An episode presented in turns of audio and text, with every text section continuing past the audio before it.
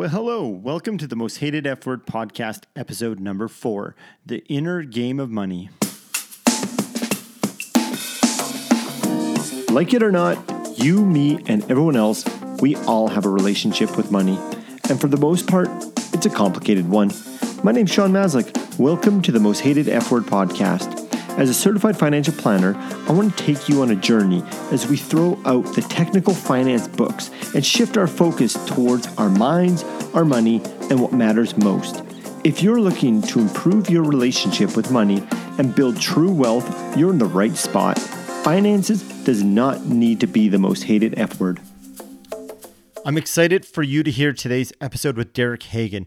Derek brings a unique perspective. He left the traditional investment management industry where he had a shelf full of different designations and certifications and years of experience. He left all of that to go work on the inner game of money. Derek is a financial therapist where he now works with people to help them understand their money stories, help them understand their values so that they can create a life based on those values. Derek talks to us why he decided not to retire at 42 years old, why financial information is not enough, what is the difference between inner finances versus exterior finances, how to achieve financial health, how to understand our money scripts because they are so influential on how we think and act and behave towards money, and a whole lot more. I am certain you're going to find this episode time well spent. Sit back in your car, at your home, at your office, wherever you are, and enjoy this fantastic conversation with Derek Hagen. Welcome to the Most Hated F Word podcast. Uh, I'm fortunate to have Derek Hagen, uh, my second guest on the podcast. And before we jump into some really, really great questions and conversations with Derek, I wanted to take uh, a moment. And actually, I was joking with Derek before we started recording, more or less an hour maybe to read Derek's profile. Uh, Derek has a wide breadth of knowledge in life, the financial services industry, and now um, the financial therapy side of things. So here it goes. Derek is the founder of Money Health Solutions, a financial therapy and consulting firm. Money Health Solutions helps clients live intentionally and mindfully, using money as a tool to support their ideal life. He facilitates financial health by helping clients understand their own money psychology, lowering financial stress, and increasing confidence in financial decision. Derek also started Money Health, a personal finance blog focusing on the psychology of money using personal stories and simple drawings to help demystify money for readers. Derek has also worked in the financial services industry for 18 years, including serving as a vice president of investments and planning, um, a director of wealth management for another wealth management firm. And he makes it he makes it his number one priority to simplify matter, money matters using plain English. Um, I did notice in your spare time, you like to do a whole bunch of things outdoors, but the one thing that really spoke to me was Kung Fu. I think you're the first person I've ever met who's actually done Kung Fu. I think that's really cool. Um, but the other thing that's impressive about Derek is his education background. And we're going to talk a lot about information and what is right information, how much is too, maybe too much information to consume. But the reason why I want to point out Derek's information is, or sorry, his uh, education is it spans across a whole bunch of different types of um, knowledge within the financial services industry that positions him very well to have these conversations. So he is a certified financial behavior specialist. Derek could probably touch on that later. A certified financial therapist, certified financial planner, certified financial analyst, certified in investment uh, performance measurement. So, to sum that up, Derek understands the ins and outs of an investment and how they're structured from the uh, CFA. He understands how to do financial plans from the CFP, and then he understands the psychology of money. So, I'm really looking forward to this conversation. So, Derek, welcome. Thanks so much for having me. I'm happy to be here. Yeah. Um, so, Derek, I, I have learned something about you uh, we have recently just met via the wonderful internet. But I understand that uh, you have the opportunity, or had, or have, you can correct me, to retire in 2022, which is two years from now, but you decided not to. I think for a lot of people, they'd be wondering, what's with that? Yeah, that's a great, great question. And you're right.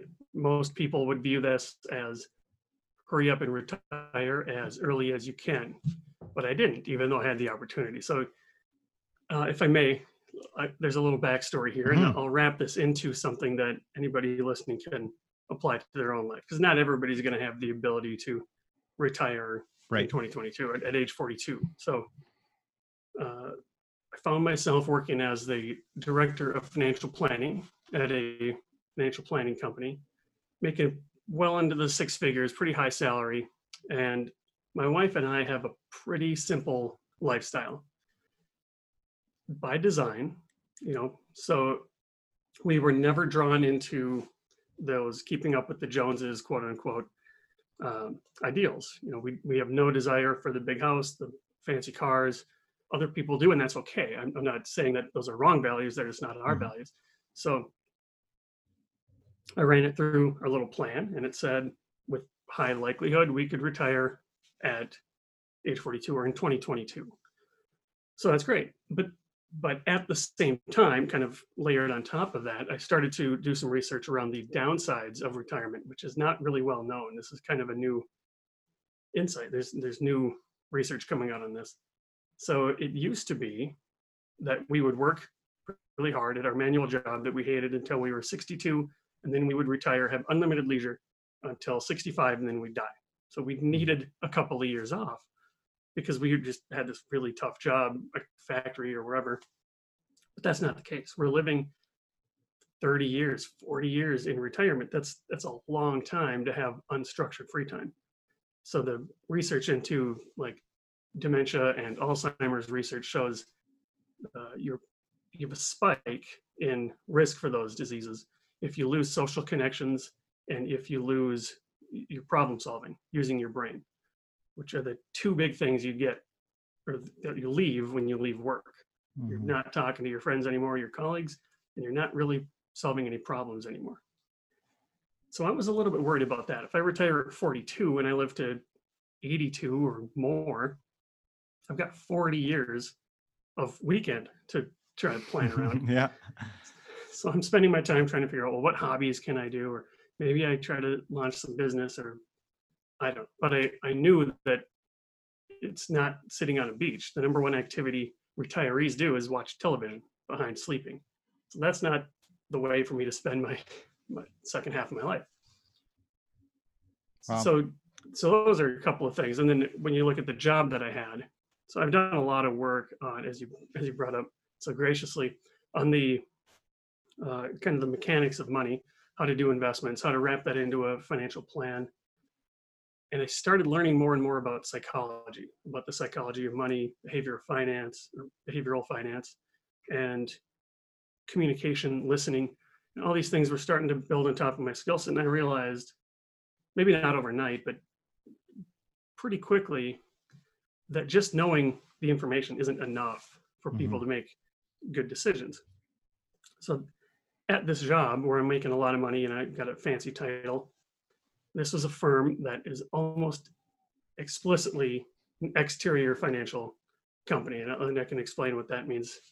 Exterior finance is what most people think about when they think about money and money management and getting ahead financially. They're thinking about the best way to budget or the best investment or the best asset allocation, best mutual fund, right? This is Mhm. stuff that you can Google. With enough time on Google, you can find this stuff. Now, I'm not taking away from people who do that because you do need to know which questions to ask and you can save Mhm. a lot of time by paying someone. But all that exterior knowledge in the world isn't going to help you if you can't get yourself to do it. So that's where interior finance comes in.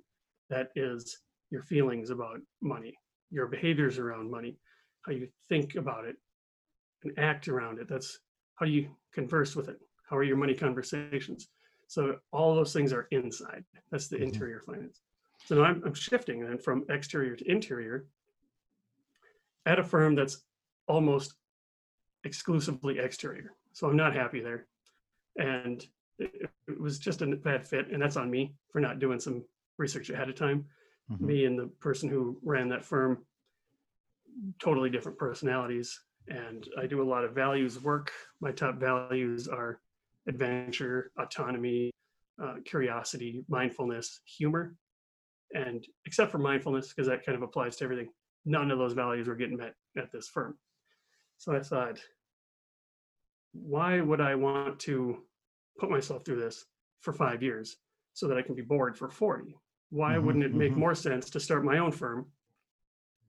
It wasn't necessarily my own firm at the time, but figure out a way to work in a field where I can do the stuff that I know actually works, actually helps people. And I can do that until I'm 70 or 75 or more because I don't need to make as much money and I can happily work longer. Mm-hmm. Wow.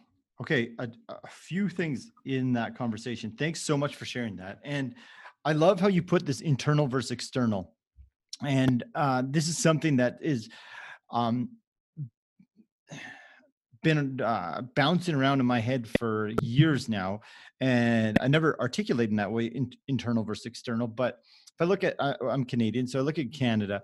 Uh, the Canadian Payroll Association shows that Canadians are two weeks away from uh, not being able to meet their exp- or two weeks of not being paid. They won't be able to meet their uh, fixed expenses.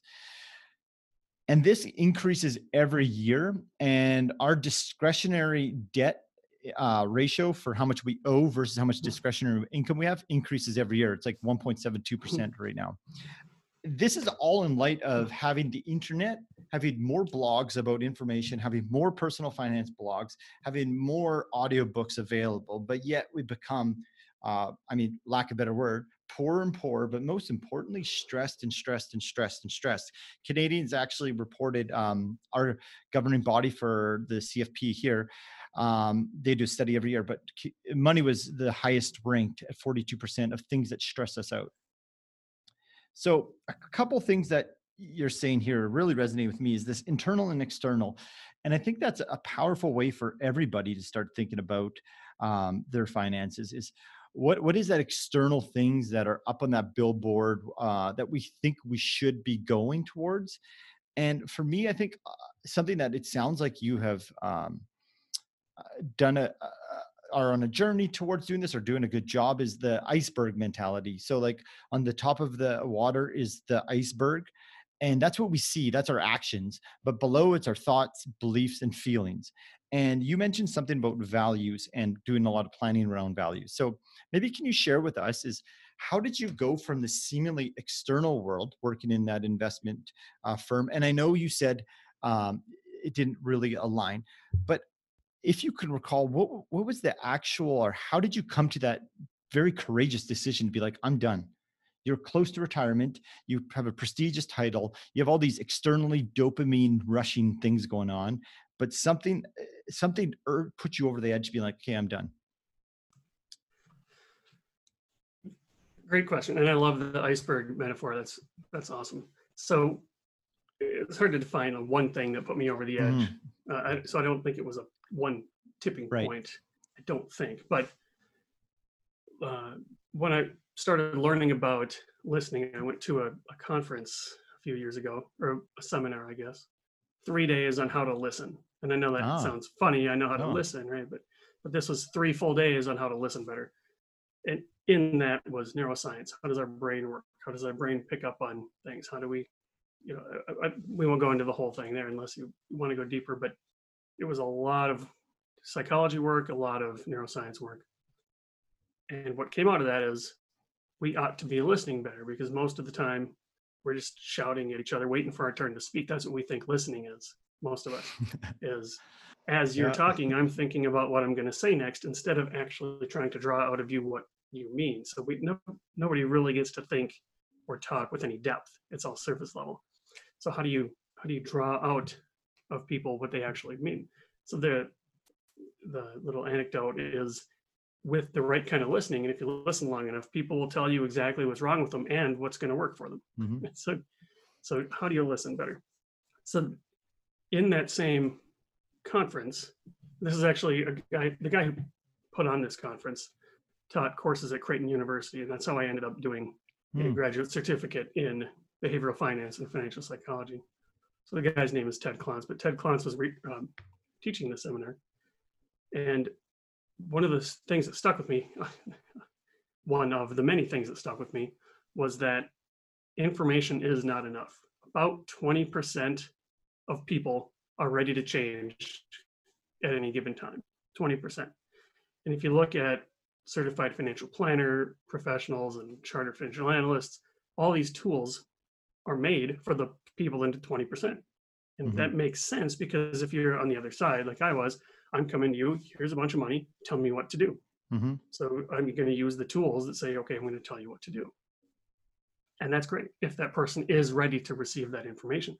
But most people aren't, even if they think they are, or maybe they are in one area, like investments, but they're not ready to change in their estate plan. So they're not Right. getting a will together or something like that. And that was just profound to me. So maybe that was the cliff. Maybe that was the flashpoint was that seminar learning that most people aren't ready to change. So a bigger value that you can bring to people is helping them get to the point where they can receive the information. hmm And that will that will, you know, what's the point of of retiring if I can't contribute to the world? But if I can take that knowledge then and leave the job that I hate and use this knowledge to help the other 80% that aren't ready to change, that is a more satisfying way to live for me. but te- not templated planning, but best practices. Uh, here's the models we run to scale your business. Sometimes you have to be a little more efficient and streamlined. To then completely reversing and being like, just tell me about your values, and it's almost like you're just like a conduit or um, uh, a place for them to release what they actually want, and maybe they're coming up with their own solutions. Uh, maybe you could just touch on then we can transition into a lot of the work you do with your clients is eh, how do you get those values out from them and how, how do you be that space to allow them to just really find out what's underneath that iceberg Uh, Yeah, that's a great question. The the the work that I'm doing. So by the time people get to me, information. I'm not working with people that think they can spend some time on Google and figure out the answer. Mhm. People that I see, that's they know what they're supposed to be doing. They know they're supposed to be saving more. They know they're not supposed Mhm. to be spending. They know they're not supposed to be fighting when they talk about money, or they know they're not supposed to be, you know, pa- st- pass- stacking or piling up their bills on top of the fridge and not looking at them. They know those things are wrong. So me telling them, well, you should save more and you should invest more and you should start looking at your bills. That's not going to work for them because they already know that. So for me, there's people, there's uh, something standing in between them and financial health. I call it money health. There's something standing in between them and financial health, and they either haven't figured out what's in their way, or they think they know what it is, but they haven't been able to get around it on their own. So my approach is heavily listening focused and understanding that so my main philosophy in life or in life in my profession is you are the expert in yourself i've got some training i've got some education i've got some experience but i can't know more about you than you. So this is going to be a collaborative approach and this is not going to be a director and listener role. There may be some time for that you know what if they ask for example or once they're in that place where they're ready to receive information but for most of their relationship we're in the same car and Mhm. you're driving but i'm navigating. Right so this is you have to understand too that for most of the people you already brought this up in a different uh, way of framing this but money is a high source of stress. And that's where that neuroscience comes in. When we perceive threats in their subconscious brains we go into survival mode. Mhm. and we don't make very good decisions when we're in survival mode because we're just literally trying to get out.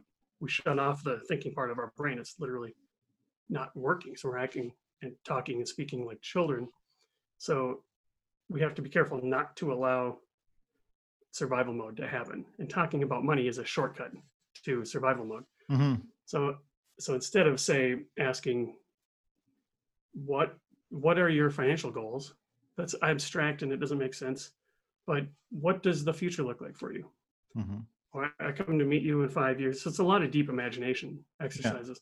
I come up, I come up to see you when we're having a coffee or a beer or some other conversational beverage five years from now, and it's 2025 and you're really happy. Why are you so happy? Right. So this are ways that we can tease out goals, but without actually asking about financial goals. I actually don't like the word goals, but what do you want Mhm. to accomplish? How can we get through that by having you think about your future? Most people don't think about planning their life. They're Mhm. not designing a life. They kind of float around from circumstance to circumstance. I was the same way for 25 years. Nobody really lays out a design, a plan for their life, and then uses money as a tool to help live that life. Yeah. Um, you know, I I read something on MyBankTracker. It's an American um, site, but I think it was one in five or two in five Americans spend more time planning their vacation than their financial goals. And I agree. I don't like the the term goals either, but um, it's interesting how we don't take that time to just uh, plan out what we want to do. And something that I've always done with clients is I um, I try to get them to rank one to 10 how much they love spending money on each item. And we take the average. And it's just, it's just amazing how low averages are in terms of what they actually want to be spending their money on. So I'm going to pick at something that you're saying here is that um, say I'm say that we're this person who's we're on the we're on the edge. We know we should be saving more. We know we should be spending more. We know that it just feels wrong how we're spending our money every month. Maybe things are costing like we just don't like what we're spending on. You you mentioned something that I think is a great exercise for everyone is look at yourself in 5 years and write how you're feeling and i think that's just good. I don't understand the exact brain chemistry but i know as you're telling your you're, giving your neural pathways a script to follow so to speak. So Yep. if that's one thing people can do is map out in five years what does your life look like? Not your bank account. What does your life look like? If that's one thing is there anything else that you can suggest to people who again are on that edge ready to go to help them kind of nudge them over um, to, to go down this different path of the internal side Yeah, absolutely. And what we're describing there when we go five years into the future, that's kind of where we want to go if you're looking at a map. Uh, so I do some hiking, and more important than knowing where you want to go if you're lost in the woods is figuring out where you're at. So the first Mm. step is to figure out where we are. So what do you think? How do you what do you believe about money? And the I don't like to use a lot of jargon, but sometimes it's helpful to know there's terms for this stuff. These are called money scripts but a money script is a belief that we have about money and we don't really know that we have them and Mhm. but they drive all of our behaviors so how are you behaving around money that you don't like write that down i mean this is not going to be a surface level fix you got to spend some time Mhm. So what do you not like about how you how money is working for you or not working for you? And then try to think back to your past. What what is it that causes you to think or act or behave or feel like, like that? So what did you learn about money from your parents? What did you learn about money from your culture growing up from your friends? What was your most painful money money memory? What was your most joyous one? What was your earliest memory of money? So these are ways that you can start to list out and think about what was money's role in my childhood? Because when we're young, we're kind of looking around the world and trying to piece together how does this world work? And we're very immature. We we don't have developed minds yet. So when we try to see there's A and then there's B and there's a perceived connection, if we keep seeing that connection over and over again, which is possible because in our family unit, that's only one sample size of how everybody Mhm. treats money, right? But we're Mhm. only seeing one piece of that. But if we keep seeing it over and over, and when even adults would fall for this, but if we keep seeing the same thing over and over, that becomes a rule. So, for example, here's an easy one. When I was a kid, this isn't me, this is just a common example. When I was a kid, we never talked about money unless it was being fought about.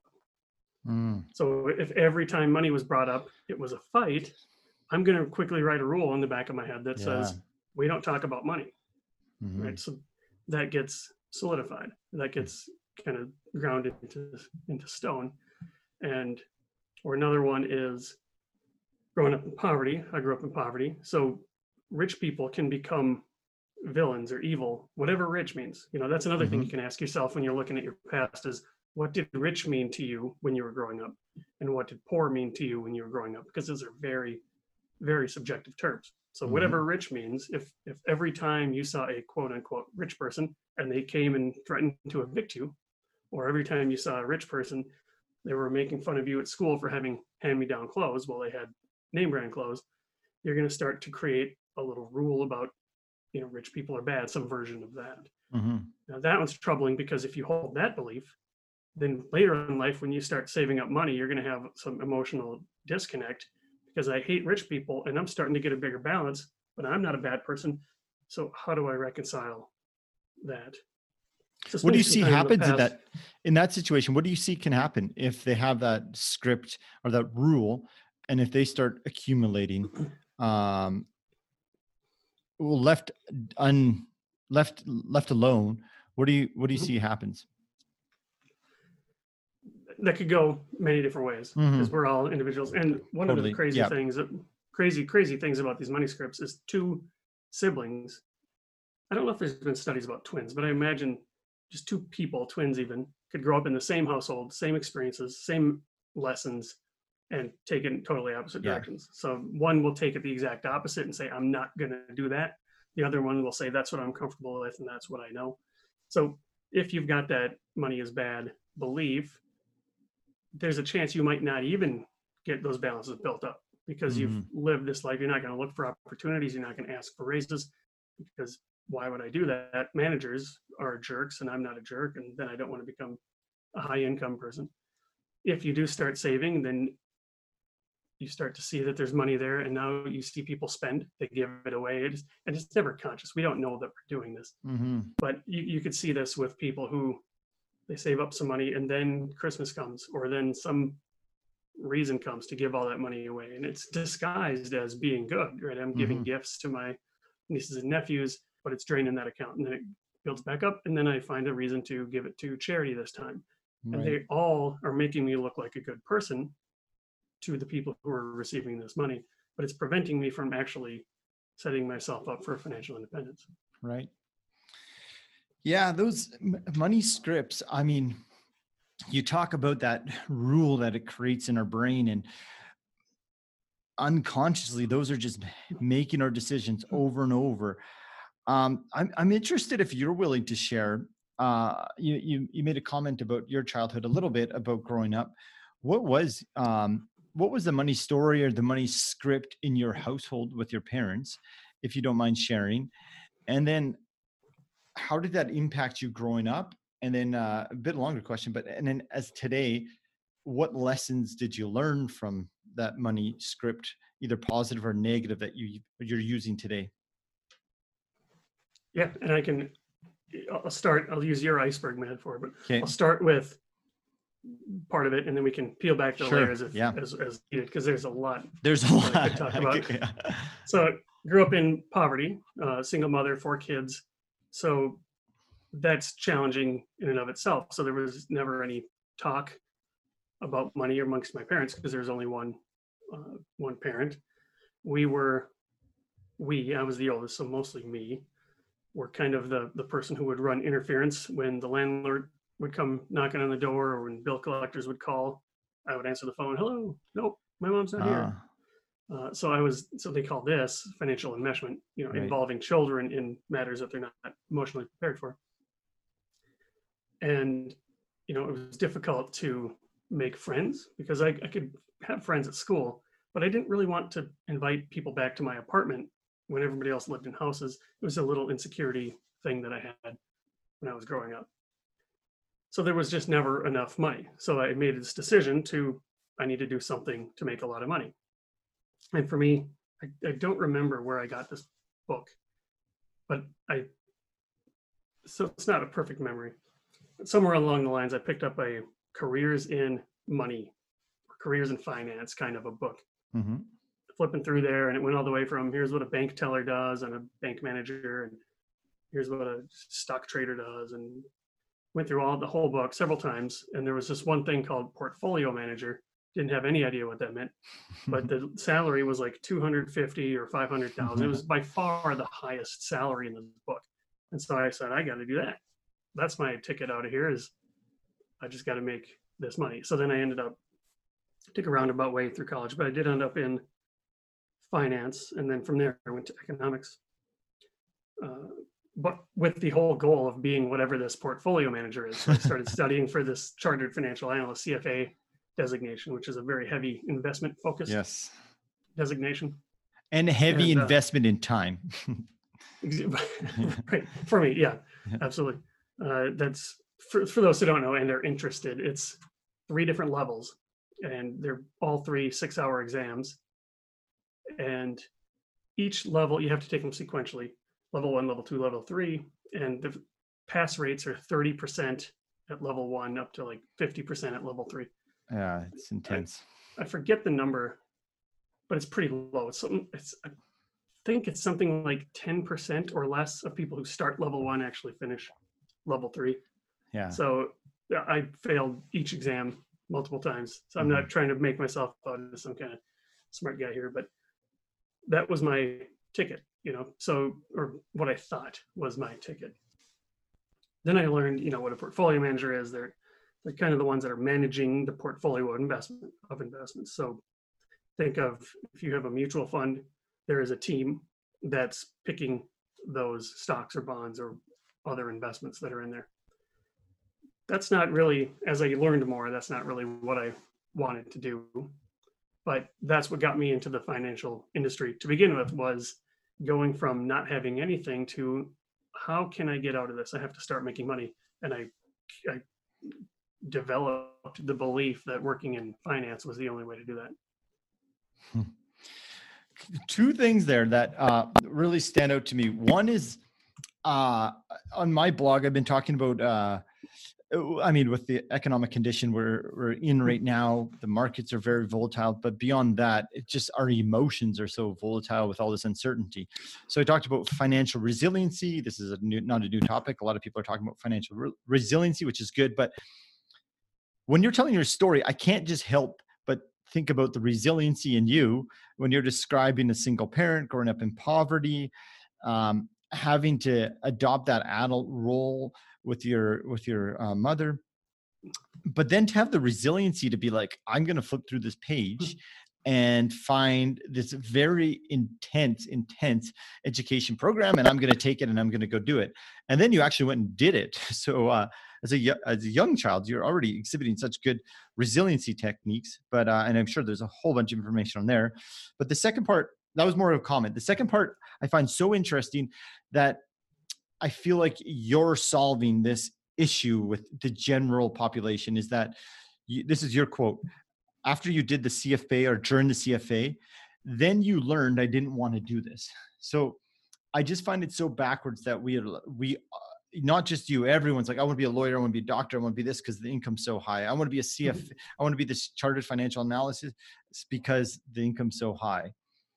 And then we learn, luckily for you, well, 18 years is a long time. I, I mean, that probably got you where you wanted to, so you maybe needed those years. But often we look back and being like, wow, I'm not enjoying this at all.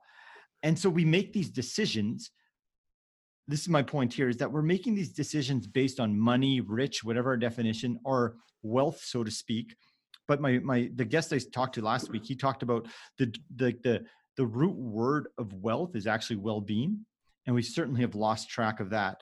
Um is that we're making these decisions to put ourselves through this um pain if you want to call it of this job for 40 years to get wealth when we're just sacrificing along all along the way so um yeah uh, i don't know if you have any comments on that Yeah, well, I mean, think about your typical attorney, right? You're in high school, and I, I'll, I'll get friends once I get my straight A's in high school because I got to get into a top college. But now I'm in college, and now I just got to put my head down because I got to hurry up and, and, and get straight A's so I can get into the top law school. Then I'll start my life. Well, but now I'm in law school and I need to graduate top 10% Mhm. of my class. Then I'll start my life. Well, but now I need to make partner, so I need to really work these crazy Yeah. hours. And then now you're 40 and you're like, my life sucks yeah but and that's that's kind of one of the main points that i that i hope your listeners take away from this is what i was doing was floating around life doing what i thought other people did doing what i thought i was quote unquote supposed to do it wasn't until based on my upbringing it wasn't until in college that professors asked me what do you want and it was frustrating for me because nobody's ever asked me that so i didn't know how to answer that question so there was one professor who wanted me to go to law school. another professor, my advisor, wanted me to go get a PhD in economics. But I thought, well, with law school, I just did some research and it was like getting that top paying law job is like the NBA, right? You know, most people are public defenders not making as much. And with my eyes on big money salary, that wasn't going to mm-hmm. work for me. So what about a PhD in economics? Well, to me, that was five more years of school minimum and a lot more mm-hmm. student debt to make 80,000 as a professor. See, I didn't have any recol any any inkling that what that means is $80,000 to have a job where you get the summers off and you set your own hours and you get to teach your favorite subject and you get to Mhm. research what you want to research. Mhm. Like, looking back, I'm like, my God, that would be kind of really cool. But that didn't have the big old price tag that I thought that I needed to get. So when he finally said, "What? Well, what do you want?" I don't know. I just kind of what's available. That's kind of what my mentality was when I was growing up. Is well, there's a job opening. I'm going to go apply. Oh, they offered me a promotion. I, I should apply for it. I should do these things. I never ever had a choice to live intentionally. So that's what that retirement story that I was talking about. You know, remember, not many people are going to have that exact situation, but we had to wander around in the forest, in the trees to get the context. But if we can zoom up to the forest, what you can take away from that is that we all have the ability to live within our values. Maybe your values might not be adventure and humor and curiosity and mindfulness. Yours might be family or health or fitness or you know whatever. That's great, but you learn what they are, and then design a life around that. right. Even if it means doing something that looks crazy to society. Uh, you know what? I have to say for you, um, i- i- uh, it's very impressive that you you're saying this advice, but you took that advice. I mean, and I'm just saying this from a person who's well entrenched in the financial uh, industry space. You were like Wall Street's biggest desire, a CFA, uh, a C, CF or a CFP, uh, 18 years, and yet you walked away from all that glamour and there it is glamorous to some degree and it's intentionally designed that way to attract and retain people but um, I, I like what you're talking about this design and learn what you like and do it. And um, I, I think that's really really important. And something that i'd like to get your perspective on this. Um, something that i do struggle with in terms of vocalizing uh, my perspective and something that i always want to be conscious around is that i'm not throwing my values or imparting my values on other people and how they should live. I like to just share what I'm Mhm. doing, similar to what you're doing, talk about my story. Um, but this idea everyone can uh, design that life. Um, my wife works in the healthcare industry and she challenges me with this often. And um, in terms of not everybody has the capacity or the privilege to actually uh, design that life and and i recognize that and my answer to her is that yes i know and if i look at maslow's hierarchy of needs there's that certain basic level that we need our shelter and there, there's a lot of information that needs to be shared there. Um i'd like you to touch on if possible eh, eh, how what's your perspective on making that statement in terms of design everyone it, everyone's the word i'm curious is everyone could design the life that they want. And when you get that rebuttal wow wow wow wow so my question is specifically is here how much of that rebuttal is resistance inside the person who's just not ready to change and hasn't recognized that versus yeah you know legitimately there's certain demographics or people who just can't design their life at this point? A lot a lot that we can talk about there. So the the quick answer the one that i that i Yeah. was thinking about when you said that was you know almost everything in the world is 80 20 so Mhm. 80% is just you're not in that stage of change where you're ready to to admit i have control over this if you told that to me when i was 18 i would have said you're out of your mind Mhm. even though it was true i i wasn't in any position to be able to hear that Mhm. but there are some people and i, I made up the 80 20 but Yeah. there are some level of people who can't design the life that they want. But let's just let's talk about that design the life that you want. That's not the same thing as designing a life that supports your values. So i may have a life that i want that's an aspiration and right now i can't afford that that aspiration but i can still take a job that helps me sleep at night and is, you know, even if it's even if it's entry level somewhere, hmm you can still work in areas and industries that support what's important to you. You can still choose to spend your money, whatever, however small that is. Now we're talking about people who have some discretionary income. Right. There's people at the bottom who need help Mhm. uh, from society or from, you know, just you and me. That's fine. I mean, people are down on their luck sometimes. Yeah. And those people have no ability to say, Mhm. you know, that's that they're kind of forced. This lifestyle's forced on them. They can't afford to move to a different neighborhood or Right. anything like that. Yeah. So, so once you're outside though of of that bottom of the pyramid, the safety and security, now you've got a choice, and that is, what's the money for? So every extra dollar that you earn, why? You didn't need to. You can survive, quote unquote, you know, living that poor lifestyle, but you made another dollar. What's it for? hmm Well, what's it for means you should spend some time to figure out, well, what are my values? What's important to me? And then how can I design this life that revolves around that? So for some people, it's family.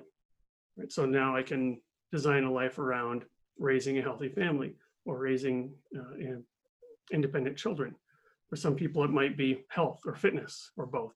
So they can design a life around that.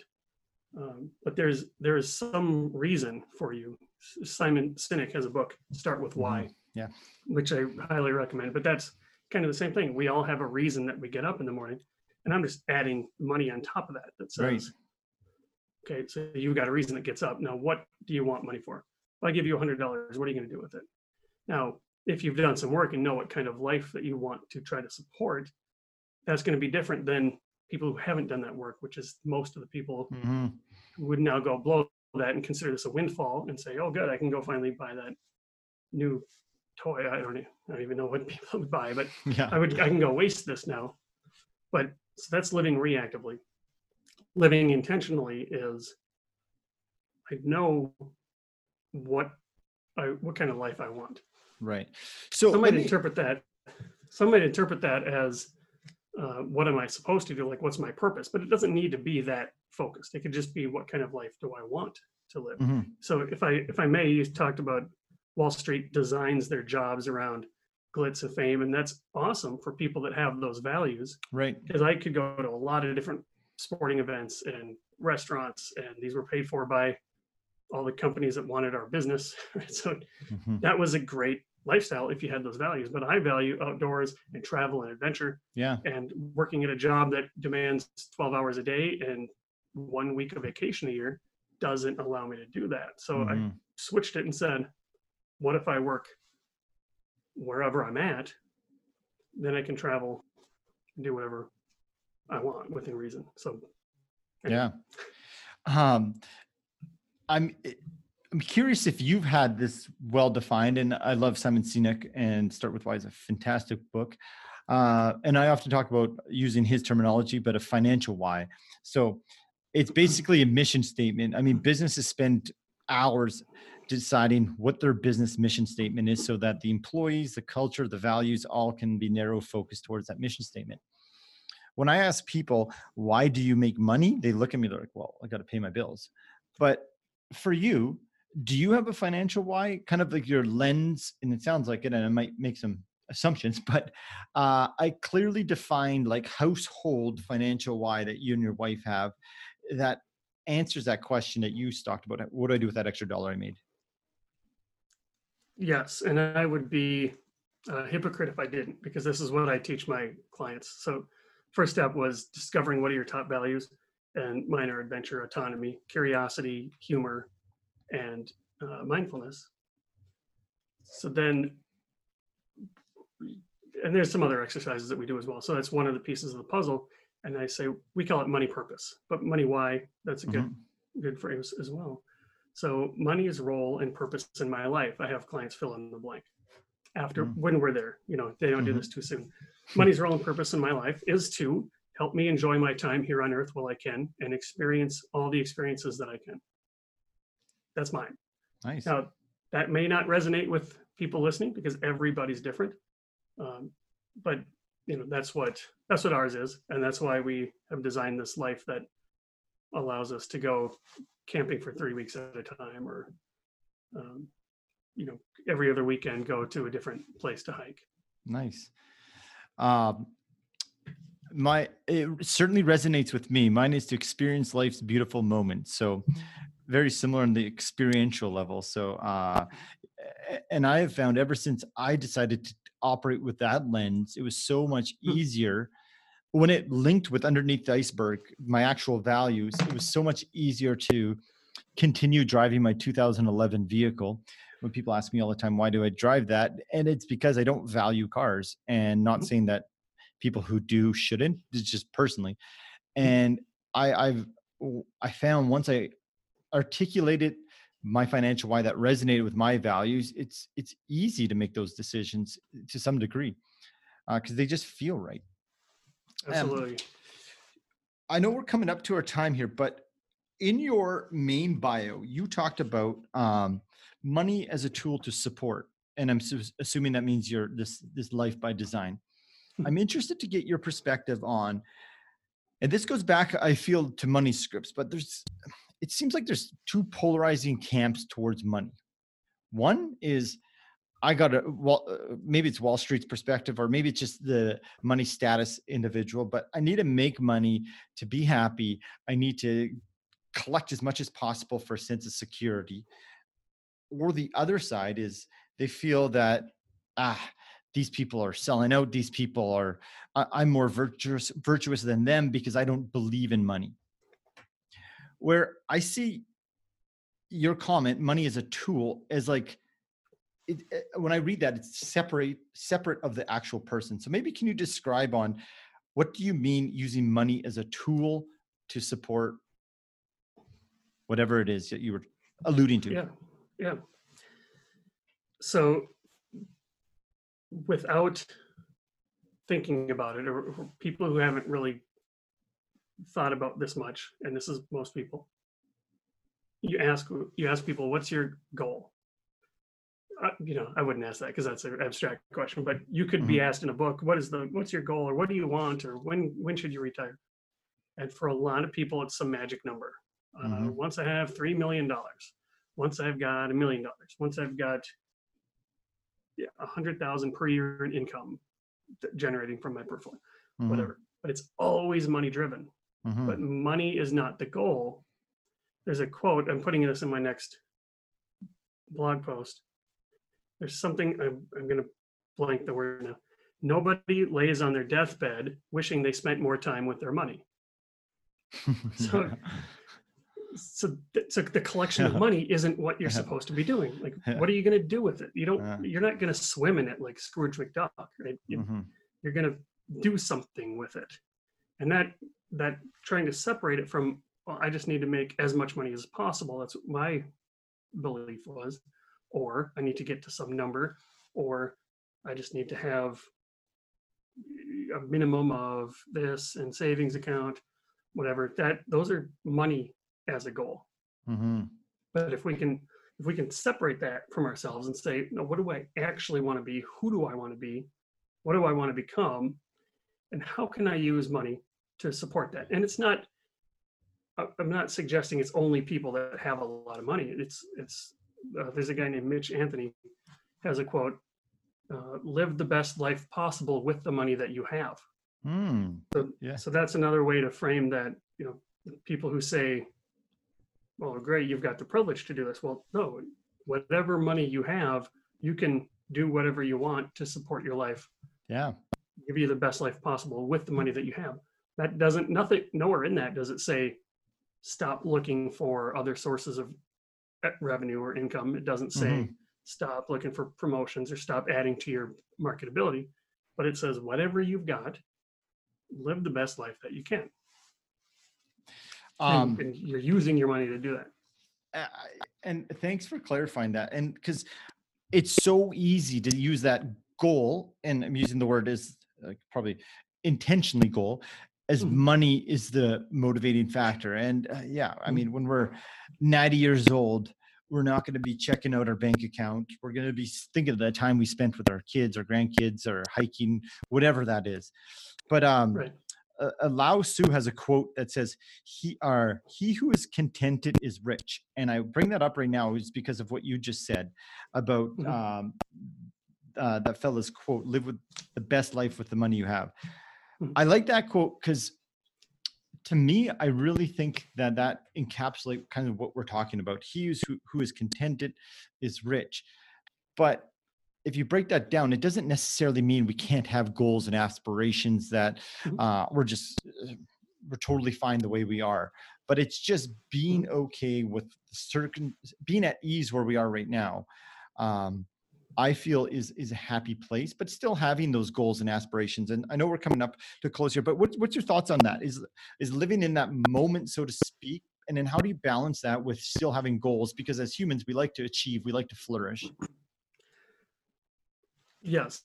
So there's so I am I'm of the camp, and I think I'm a tiny majority or tiny sorry tiny minority of people that I don't even use the word goals. I use guesses or starting points, or you know, think of it this way: if you set a goal, a very you know, smart goal, right, specific and measurable and mm-hmm. time based and all that, and then you set a plan, a path to get there, and then you took the goal away, but still continued with that mm. path, you're still going to be well off. But now you're not attached to Ah, that outcome. I'd like it's that. like if if somebody says to you, your target sales, you know, if you're a salesperson, your target sales next year is going to be 20% growth, and you get 21%, you're going to be happy, even if 30% was possible. Ah, yeah. Or if you get 19%, you're going to be disappointed, even though that was the maximum you could have done. Yeah. 20% is arbitrary. So what are we doing? You know, why That we just a great, great analogy of remove the goal and how do you feel? Yeah, absolutely.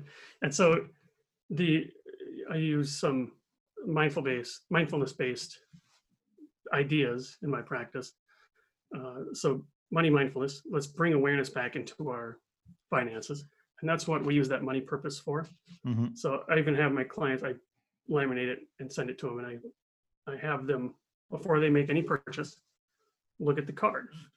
Hmm. And now you have all the permission to justify this purchase. You know, you- I'm not telling you not to do it, but what we're doing is putting some space in between stimulus and response. We don't want Right. your subconscious to make this decision by stopping and saying, "Will this help me enjoy my time on Earth and have as many experiences as possible?" And then Mhm. feel free to legalese justify that however you want. But what you Mm-hmm. did was made it a conscious decision Right.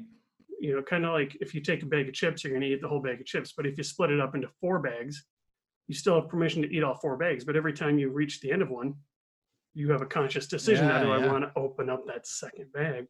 But then the second kind of, I don't know, I guess mindfulness type based approach is gratitude. I try to promote gratitude. And that's that's when you flip that script. So most people are looking up the mountain and say, I just need to get a little further. I just need to get a little further. I got so far to go. My friends all have this. This is relativity. This is the keeping up with the Joneses. Everyone Mhm. jealous, but nobody looks around and says, Holy, look how far I've come. This is Mm. amazing. Let's be grateful for what we have. If something went wrong, what lesson did you learn and what can you be grateful for that you still have? Right. And all this stuff takes practice. And this isn't something that you can just go home and change in your mind because it takes some rewiring there. But eventually that becomes second nature to you and, and it'll be, uh, you'll wake up one day and say, wow, I'm got a weight lifted off my shoulders. hmm But you know what? I, I, I really, really, the money purpose card and that exercise, like I like that looking up or at the mountain because we're conditioned to look up, but looking behind us. And the reason why I'm extremely interested in these things is because it's going back to your internal uh, versus external. And these are external th- or internal things. And so often and why I've intentionally made this podcast not focus on like let's talk about the best asset allocation for a recession proof market is because um it, it is because it's cool fun and sexy and it sounds really neat. You and i could just like uh, go into the depths of this and sound really interesting probably. Maybe not. Right. but uh this is i feel like the things that change people's actual lives and it's hard and Mm-hmm. like you're saying here you can't just like if we all start doing this tomorrow it's not going to change our life. But if you start starting these things tomorrow it's that idea of we are what or we become our habits. And if we start making these as a habit um uh, eventually that's what we are. And uh, i'm a big believer in habits and creating proper habits because i feel like if you don't habits happen to us. And the chip example i'm going to go to is in that moment if i don't eat that bag of chips it actually that specific example has very little to do in my entire life but that decision not to eat and that's why it's so easy just to justify and eat the chips but if i make that decision and continuously do that six months down the road you got your six pack Right, right. Um, so we're coming up to our time here. I know you had a story, and I don't know how long this story is about a real estate agent. Uh, if you want to give that story, it, it, I don't know how long this story is, but I was interested. I want to save some space for that, but I don't, I don't know what, what timing. Well, I, I've got time if you do. Okay. yeah. So, uh, this is a good, I chose the story intentionally. Again, it's going to be, we're going to walk through the forest along the trees, and there might not be anything that applies to you listening, but we're going to zoom up at the end and see how the forest Right. looks and how we can apply that. So I worked with a real estate agent. Uh, we'll call him Damien for sake of anonymity. So Damien is a real estate agent in uh, Winnipeg, actually. Hmm.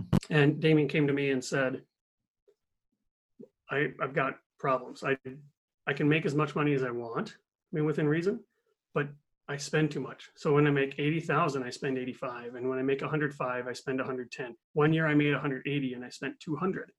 So my solution to this was stop working because I dig myself into a hole. You know, most people think I need to make more money to solve my problems, but this is digging me into a hole. So I stopped working.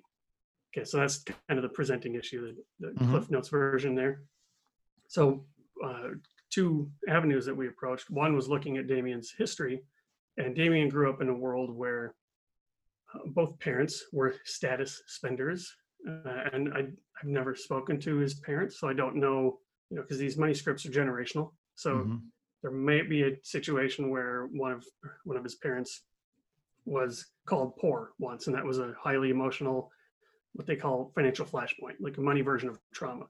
Mhm. And so he said maybe he wrote this script that said, "I'm never going to be called poor again." So now he used his money as a way to make it look like he was quote unquote rich or had money, so nobody could call him poor anymore. Um, so that was passed down to her, and there was a distinction between rich and wealthy.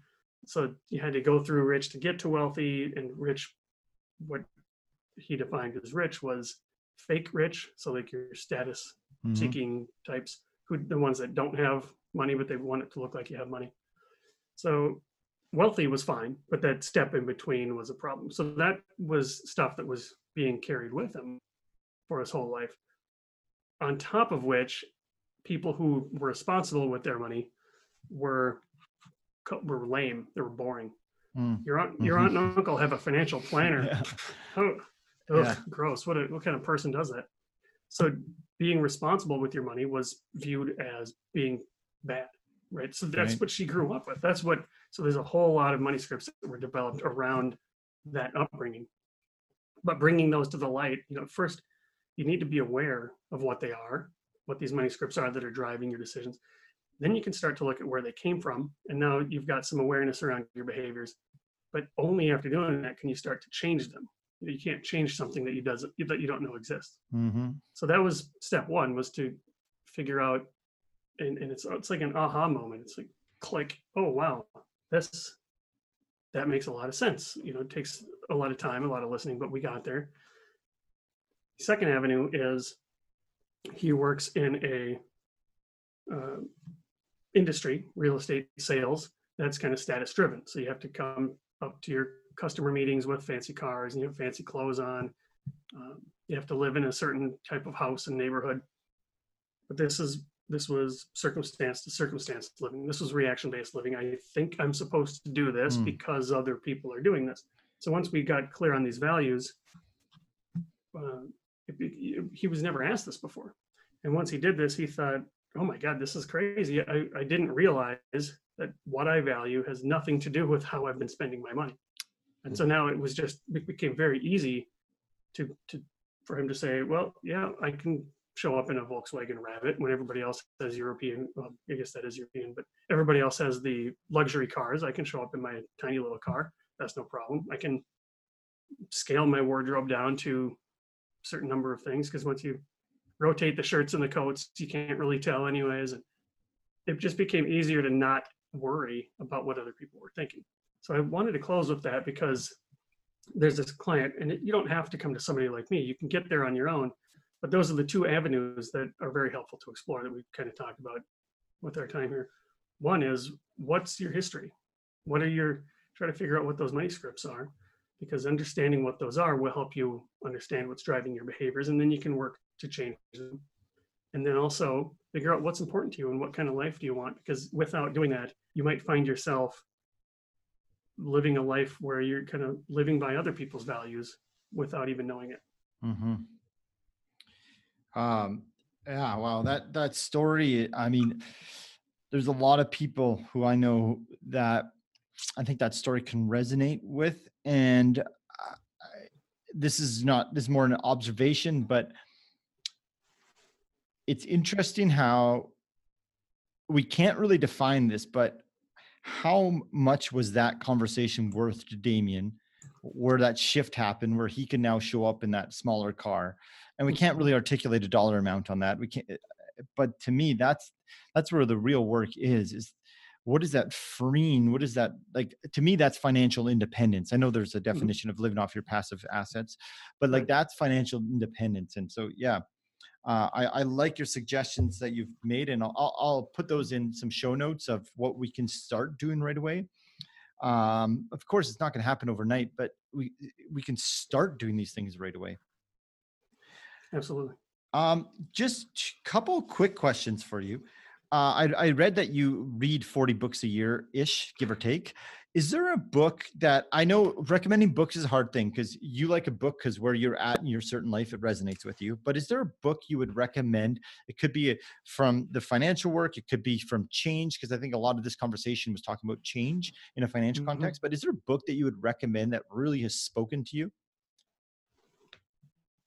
Yeah, I, I would say so. And I like your, you know, you're in a different place to receive different information. And when I've read multiple books multiple times, I get something out of it different each time I've read it. So it's it's fascinating. But Mhm, there's a cartoon called Dilbert, mhm. and the the founder of Dilbert is named Scott Adams, and he has a book called How to Fail at Almost Everything and Still Win Big. Oh, I shorten that to How to Fail. yeah. Uh, but that's that's an amazing book because he this is where you learn systems over goals. So get rid of that, drop the goal, and work on a system instead. Mhm. And uh, basically, how to fail means it's okay to fail because if you're failing, you're trying. And as long as you're getting the lessons that come out of that, Yeah. that's good. Just, Yeah. just make sure that you don't don't leave the failure without. And failure is defined as any outcome you didn't want. You know Right. it doesn't need to be catastrophic but don't leave the failure without getting the lessons from it hmm so that's uh, that's a really good book that i've read multiple times otherwise bj fogg uh, stanford guy wrote a book called tiny habits very similar to james clear atomic habits if you're Mhm. familiar with that one Yep. uh, but these are just ways to if there's something that you want to do you know so this doesn't this ignores the past Let's- we don't have to worry about the past if we know what we want to do hmm we can try to implement new habits um, and we do it in a tiny style Mhm. so um, that's a that's a pretty good book if you want to learn how to implement new habits financial or otherwise Okay, great. Um, and these are just two quick ones that are opposite each other. So we've talked. I mean, this is about money. Uh, what is the the best money habit you have, and then what is the worst money habit you have? I mean, when I say worst, we're all humans. Uh, well um, great question so best money habit i have is automating anything that can be automated because we want to get rid of um, cognitive drain. You know, we, we don't want to have to rely on willpower. Any system that relies on willpower is doomed to fail. So if I can remove those decisions from my daily life, um, that's going to be great. Now, I, you still got to check in on your system. So Mhm. checking in once a month for me could be once a week, twice a week, or twice a month. But automating as much as possible. And my worst Or money poorest, habit- or one that yeah. I would. s- That's. I've not really thought about that, but I would say I am. Uh, so here's the negative one. I I can spin it as positive. At least you know how our minds justify our decisions, and that's what is happening right now. But so I am a convenience guy. I will spend on convenience, but what that means is that I buy lunch way more than I should Mhm. and I even know that I'm I know that I shouldn't even while I'm ordering the lunch. I know that I'm not supposed to be. Yeah. You got food upstairs, just go get some food. But I'm like, oh no, I'm gonna get, and then I'm gonna get delivery soon too, so it's gonna be even more. Mhm. So I just I buy way too much convenience food. Uh, do you ever uh, follow Ramit Ramit Sethi? Yeah. he's big on convenience. He's like pay for the convenience. Oh, that's right, that's right. uh, well, thank you so much. Uh, again, I, I love your perspective of like the financial planning, CFA, and then the inner work um, that I think is so incredibly important. Um, I have checked out your website and I'm subscribed to it now. I love the cartoons. Uh, I don't know if you're drawing those, but they resonate really well with the story, and it's a great way to read a blog. So I, I want to anyone listening to this to go to your site, uh, sub, subscribe to your blog because it's really, really good content. Uh, I've only been following you now for a short while after I um, reached out to you, but I'm really enjoying it. So maybe just uh, let uh, people know a bit more about yourself, where they can find you online, and if anyone's interested, how they can get in touch. Yeah, thank you, and I, appreciate those kind words. I do draw those pictures Which is great. myself. so um, that came from a mentor of mine, Carl Richards, sketch guy for the. New York Times, and um, so and then that and Dan Roam, guy named Dan Roam, together, they're both visual learning gurus, really. So if you can't communicate it in a picture, you don't understand it well enough. So ah, I'm trying to incorporate that. And then there's another popular blog, Wait But Why, that uses a lot of pictures. Uh, so I'm trying to incorporate more of those. Yeah. But uh, my home base is moneyhealthsolutions.com. Mhm. That's where you can learn more about what I do, more about me.